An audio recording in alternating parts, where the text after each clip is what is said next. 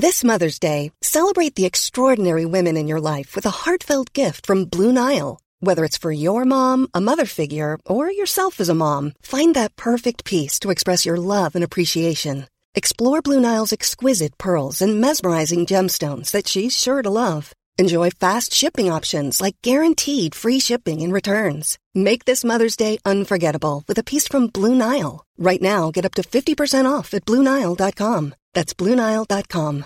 Quality sleep is essential. That's why the Sleep Number Smart Bed is designed for your ever-evolving sleep needs. Need a bed that's firmer or softer on either side? Helps you sleep at a comfortable temperature? Sleep Number Smart Beds let you individualize your comfort, so you sleep better together. J D Power ranks Sleep Number number one in customer satisfaction with mattresses purchased in-store. And now, save forty percent on the Sleep Number Limited Edition Smart Bed for a limited time. For J D Power twenty twenty-three award information, visit j d power dot com slash awards. Only at Sleep Number stores or sleep number dot com.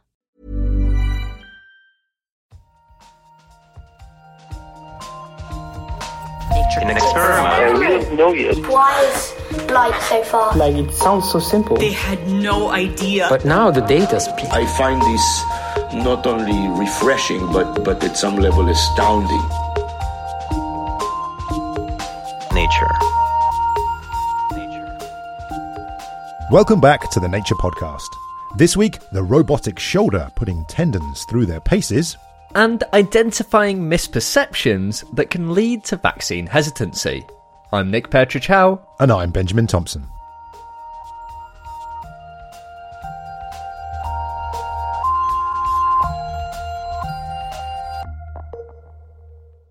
On a table in a lab in Oxford sits a very special shoulder joint.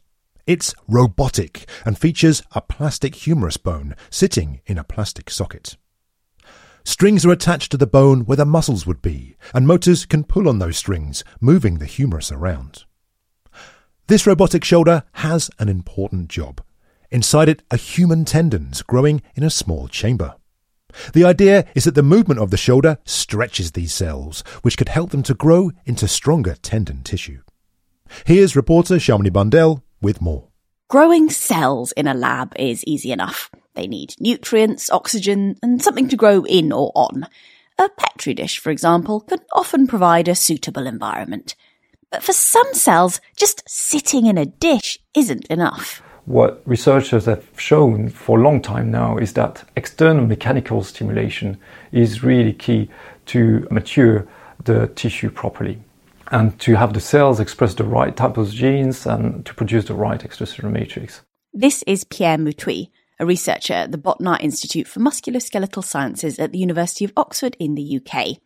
Pierre is talking about growing tendons, the tough bits of tissue that connect muscles and bones. He hopes lab-grown tissue could one day be grafted into human bodies to repair tears in shoulder tendons, for example. When they're growing in a real body, these cells are being constantly stretched and moved around. And it turns out that this constant exercise is really important for the way that they grow and the kind of extracellular matrix that the cells produce. That's all the material around the cells that supports them.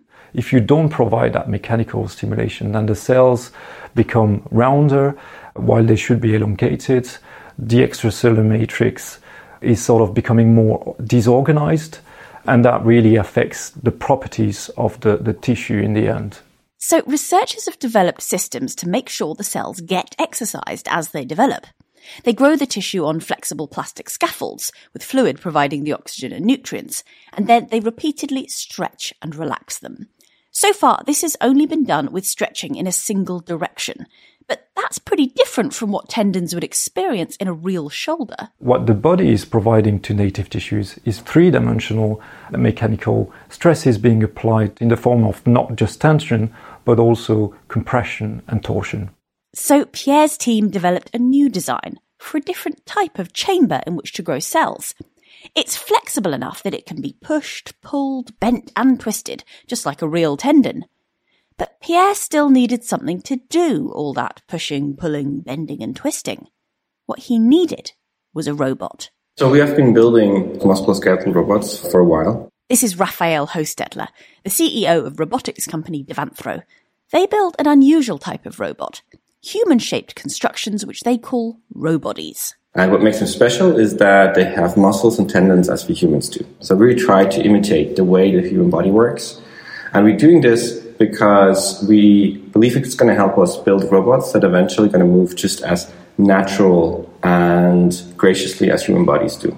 They're being used in research, neuroscience, biomechanics, and so on. But eventually they might be used to build better uh, prosthetics and test new implants. These robots are intended to mimic the shape, the dimensions, and the mechanics of the human body. And uh, one day I got an email from a certain Pierre Mouthuy in my inbox asking me whether I'd be interested of using robots to grow tendons. And of course I was like, hell yeah, that's exactly in line with where we want to be going eventually. Pretty soon, Pierre's lab had their very own robot shoulder. The chamber he and his colleagues developed for growing the tendon cells fits in just as a real tendon would, with one end attached to the humerus and the other end attached to a piece of string which then links to the motor acting as a muscle. The robot can be programmed to move the shoulder joint around, stretching the new tendon tissue as it develops. What we've been able to show so far with this system is that it is feasible to use robots as a way to mechanically stimulate cells that are being grown in these little flexible chambers. We've also shown that the mechanical stimulation that we provide is important and that it has an effect on the gene expression profile of the cells and the viability of those cells. Now, what we haven't really shown yet and, and what remains to be done is to see how this new platform is comparing to the traditional systems. The new system stimulates the tissues in a much more complex and realistic way than the previous single-directional stretches. If this new setup leads to a big improvement in the tissues themselves, Pierre hopes that it could be used to improve treatments for tears in rotator cuff tendons. That's the shoulder tendons that the robot is replicating. At the moment, there's about twenty-five percent of the population above the age of sixty that has some rotator cuff tendon tear problem. And many people need to go into surgery. The problem that we have is that the failure rate of these surgical repairs is at around forty percent. In the future, grafting in new tissue might be a better way of repairing torn tendons, and the lab-grown tissues would have to be suitably strong. Growing cells in a robotic body has other possible applications too. There are other disciplines that this could be useful for as well. For example, to look at improving rehabilitation exercises uh, by looking at how the cells are being affected by a particular exercise. Or uh, it could also be used in translational research to screen through biomaterials to ensure that they are mechanically suitable for humans. But Pierre says that all of this is a long way off. So this has been years of work already. And obviously uh, now we've demonstrated that it is feasible to use this approach. And I think the fun only starts now because we can explore the different possibilities that it can do and look into whether it can really help to improve the quality of the grafts by providing these more physiologically relevant mechanical stresses. That was Pierre Mouthuy from the University of Oxford in the U K. You also heard from Raphael Hostetler of Devanthro, Germany. We'll link to their paper in the show notes, as well as to a video made by Shamini in which you can see the shoulder in action. Coming up, how correcting misperceptions increased COVID vaccine uptake in the Czech Republic. Before then, it's time for this week's research highlights, read by Dan Fox. A new robotic device that can operate inside of a medical scanner could pave the way for M R I-guided robotic surgery. Magnetic resonance imaging is used to reveal soft tissue, offering a valuable view inside the body. But surgeons can't operate inside of M R I scanners, and robotic devices with magnetic components could become dangerous projectiles inside the powerful magnetic field. But now, researchers have developed an M R I-compatible motor whose speed can be precisely controlled. The new motor actually uses the M R I machine's own magnetic field to function. The team built a prototype device featuring this motor and a large needle, and using real-time M R I, the researchers guided the device's needle to a target location in a cut of pork loin and performed a mock biopsy. They hope that their device could also be used for non-surgical applications such as M R I-guided ultrasound therapy. Have a scan of that research in Communications Engineering. A man's skeleton has yielded the first ancient human genome from Pompeii, the city destroyed by the eruption of Vesuvius in seventy-nine A D. Previously, only limited genetic data has been collected from humans and animals found in the city. So, to obtain more complete genomes, researchers extracted and sequenced D N A from the inner ear bones of two individuals recovered from a building known as Casa del Fabbro, or House of the Craftsman. One of the individuals was a thirty-five to forty year old man from whom a partial genome sequence was produced. The man's D N A broadly resembles that of people in present-day central Italy and Sardinia, yet it showed some differences from previously published genetic data from people who lived in Italy during the Roman Imperial Age, hinting at relatively high genetic diversity during this period. Further ancient genomes from Pompeii could help to reconstruct the genetic history of an ancient Roman city frozen in time. Read that research in full in Scientific Reports.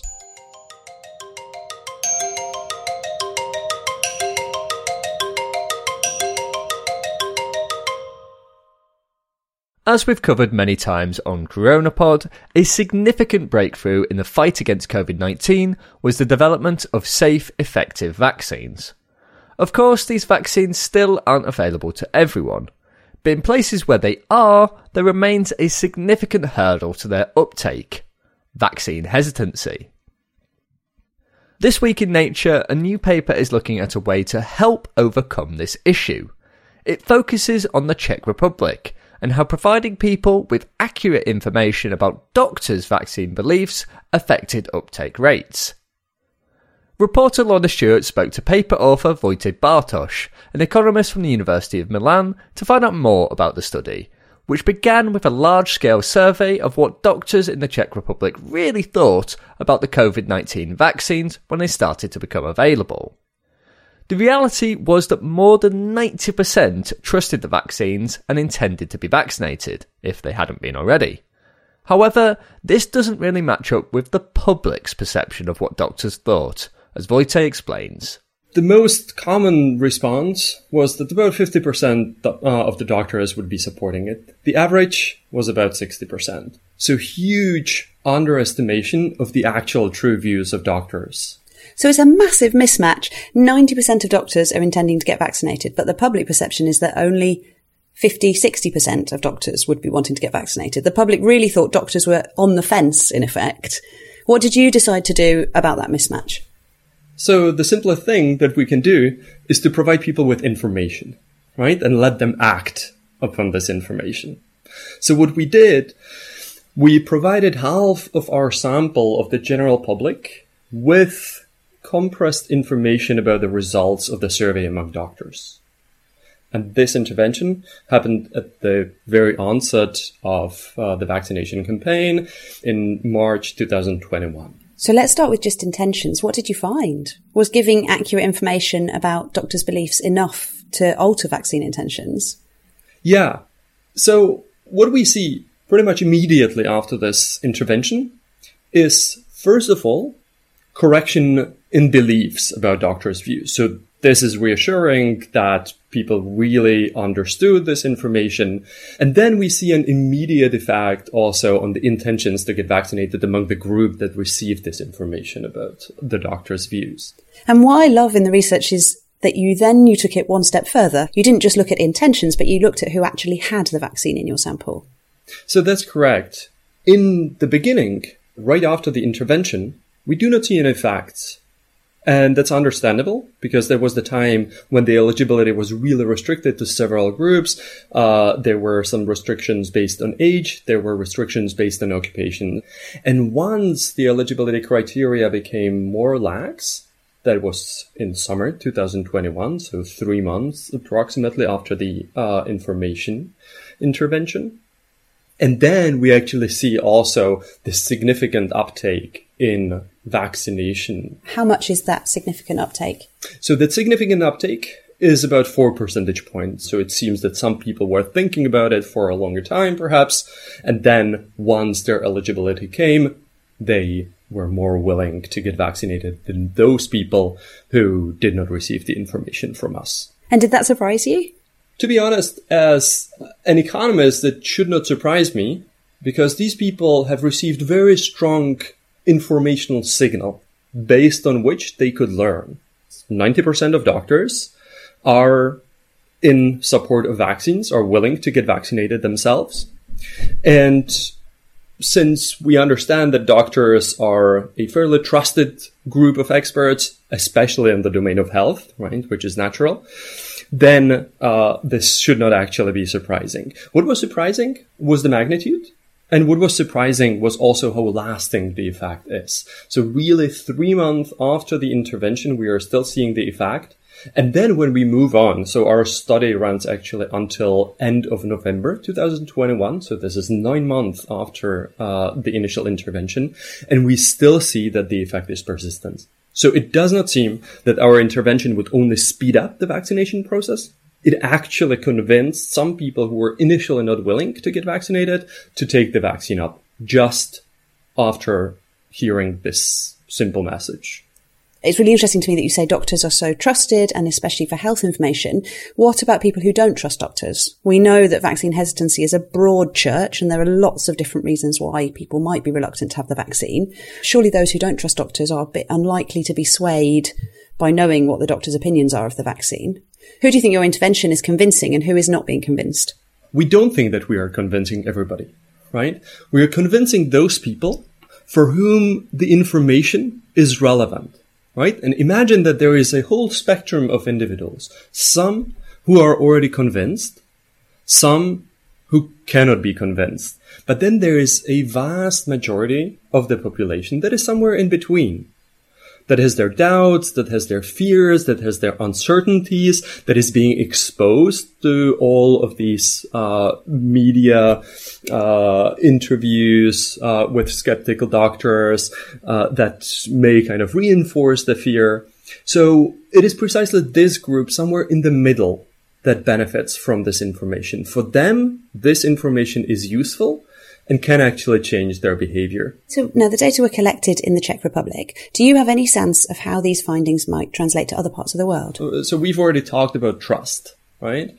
As one of the potential key components, that this information would be only accepted by the general public if they actually trust the source of the information.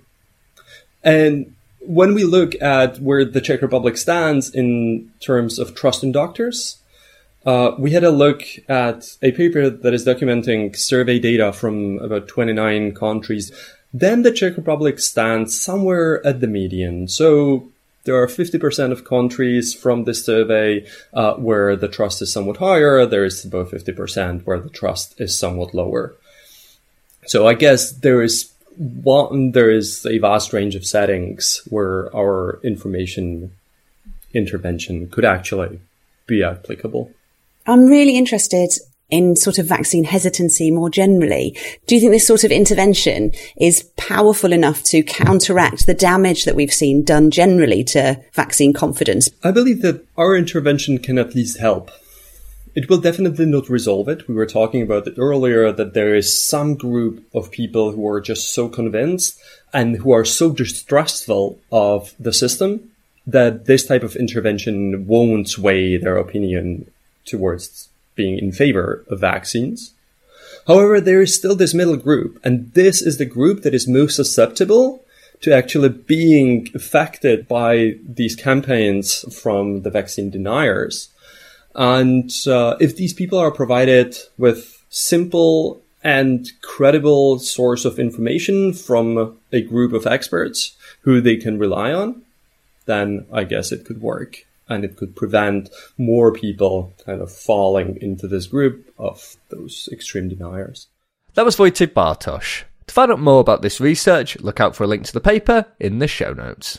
Finally on the show, it's time for the Briefing Chat, where we discuss some of the articles that have been featured in the Nature Briefing. And Nick, do you know what? I'm going to go first this week, and I've got a story that I read about in Nature, and it's based on a paper in the journal Nature Sustainability, and it's looking at metals. Now, metals are, of course, a very important part of the modern economy, right? Have a look around. A lot of the stuff you can buy has metal in it. But research has shown that these metals might not have the longest lifespan in terms of their use. Right, okay. And why might they not have that longer lifespan? And where are these metals, I guess, going? Well, what I say is billions of tons of metals, I learn, are dug up each year, right? And metal production accounts for about eight percent of global greenhouse emissions. And so recycling and reusing metals could really help lower metals' environmental impacts, as you might imagine. But maybe learning where these metals are being lost is important too. Now, losses do occur in many stages of a metal's lifespan. So, for example, uh, some metals are dug up as part of mining and never turned into a, like a product, and so are lost there. Others are lost when a machine breaks and you throw it away. And some are turned into things like fertilizers and sprayed on the ground and lost that way. But what this work has shown is that cumulatively eighty-four percent of global losses occur during the waste management and recycling phases. So when metals end their lives in landfills or recycling plants. So a huge amount. So all this metal is just sort of going there and then never being used again, is that right? Well, I think what they've looked at here is the lifespan of different metals. So specifically, they've looked at the economic lifetimes of sixty-one commercially used metals, and it shows that most are disposed or lost rather than recycled or reused. But it's not the same for every sort of metal. So gold, for example, stays in use for a couple of centuries and it can be repurposed many times. There's other examples too, lead, for example. Whereas other metals, including some that have been designated as critically important in the European Union and the U S, look to have really high rates of loss and really low rates of recycling. And these are things like cobalt, which is used in lithium-ion batteries, and gallium, which is used in semiconductor production, for example. And some of these metals have a you know estimated lifetime of only a, a year or so, which is obviously vastly different. Do the authors of the paper suggest anything that we can sort of do about this? Because obviously lots of metals being used, and I don't think that's going to slow down anytime soon. Yeah, I mean, I think you're right. And what was suggested in this article is that maybe mandates could be put in place to make sure that metals are reused. And the example they've got here is that the E U is considering requiring that some types of battery use recycled lithium and nickel and cobalt and so forth to up the recycling levels. But that's not necessarily an easy process, as we've talked about on the podcast before. Well, maybe give me a little bit of a refresher then. Like, why is it a difficult process? Well, there are a bunch of reasons. And in the article, they talk about one in particular, like alloys that are made up of two or more metals can be technologically and economically very difficult to kind of tease apart. But one of the scientists in the article says it's really important to give metals a second, third, or even fourth life if we're going to try and build sustainable economies in the future. I'll think about this next time I'm doing my recycling, Ben. Thanks for bringing that one to the Briefing Chat. For my story this week, I've been reading a story in the New York Times, and it's about the sort of unusual story of how humans have affected cockroach sex. I, I mean, I'm kind of speechless, Nick. I don't really know where to take this one whatsoever. Go on then, tell me what's going on. I didn't put that in the most sensical way, so what we need to understand here is a little bit about cockroach sex and a little bit about pesticides. So when you want to control an animal, say a cockroach, and you want to, you know, give them something that's not great for them, say a pesticide, how might you do that? Well, I'm imagining that you want to tempt them in with something that they would want, right? Exactamundo. So what people have done is they've poisoned things like glucose, which cockroaches really like. But what's happened because of that is cockroaches are now starting to avoid glucose. There's a big selection pressure, because if they take it, they die. So they've evolved to sort of not do that. But what's interesting is glucose also forms a part of cockroach mating. So what happens when a male wants a female to mate with them is they sort of tempt them in with a sweet treat. So they have a mixture of lipids and sugars that come out of a gland on their back, and they show it to the female to be like, hey, come and get some of this. The female takes it, and then mating sort of happens. Insects have all sorts of weird mating ways. But the problem for the cockroaches is, is that this sugary treat from the male's backside turns to glucose in the female's mouth. And, you know, they've started to avoid glucose. And so this then puts them off it. So researchers have been looking into this sort of strange phenomenon to work out what exactly is happening here. I mean, I have so many questions here, Nick. I mean, I'm guessing then that this is quite a neat thing because I guess it's evolved quite fast, right? Humans have only been putting cockroach pesticide down for a while. So you you got that selection pressure, as you say, but there's also another selection pressure on not breeding. And I don't really know how to square that circle. Yeah, because what you might be thinking is, great, that means they'll breed less and we'll have less pests. So it's sort of controlling it, even if they're not taking the poison. But that's not actually the case. So these researchers have been looking into the cockroach mating, and what they've found is that the males that avoid glucose and also the females that avoid glucose, when they mate, the males are just super quick. So there's a moment where the females are just starting to eat, and in their mouths, this sugary thing has not turned into glucose, and they use that time as an opportunity to begin the mating process. Whereas males that haven't developed this aversion to sweet glucose, they don't do this. So there's a sort of bit of push and pull coming on in sort of the evolution. But as you say, it's a really interesting example, very quick, rapid evolution. But those sort of like extreme selection pressures will do that, especially to a species like a cockroach that breeds very quickly. I mean, this is all kind of weird, but that does make sense. I mean, obviously, cockroach control is a big deal. It's big business, right? Is there some way that humanity could take advantage of this for our own ends? Yeah, so understanding this and understanding the sort of responses of the cockroaches to pesticides will enable pesticide producers in the future to make better pesticides. But as we've seen throughout history, it is always a little bit of this back and forth. So we may develop one thing and then they'll develop something else, and onwards goes evolution. As, uh, you know, the famous quote goes, life finds a way. Well, yes, it does. Should we leave it there, I think, for this week's Brief and Chat? I think that's probably a sensible move, isn't it? Now, if you'd like to read more about these stories, we'll put links to them in the show notes, and a link to where you can sign up for the Nature Briefing to have even more science news delivered directly to your inbox. And that's all we've got time for this week. But don't forget, you can always reach out to us on Twitter. We're at Nature Podcast. Or you can send us an email to podcast at nature dot com. I'm Nick Patrichel. And I'm Benjamin Thompson. See you next time.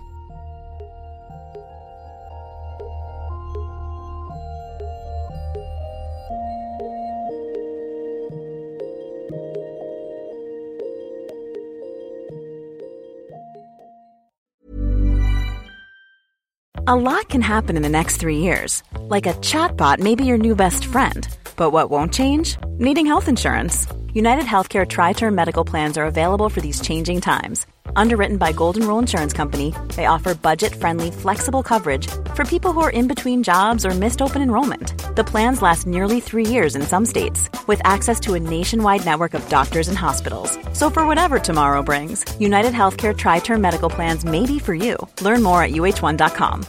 Here's a cool fact. A crocodile can't stick out its tongue. Another cool fact, you can get short-term health insurance for a month or just under a year in some states. United Healthcare short-term insurance plans are designed for people who are between jobs, coming off their parents' plan, or turning a side hustle into a full-time gig. Underwritten by Golden Rule Insurance Company, they offer flexible, budget-friendly coverage with access to a nationwide network of doctors and hospitals. Get more cool facts about United Healthcare short-term plans at U H one dot com.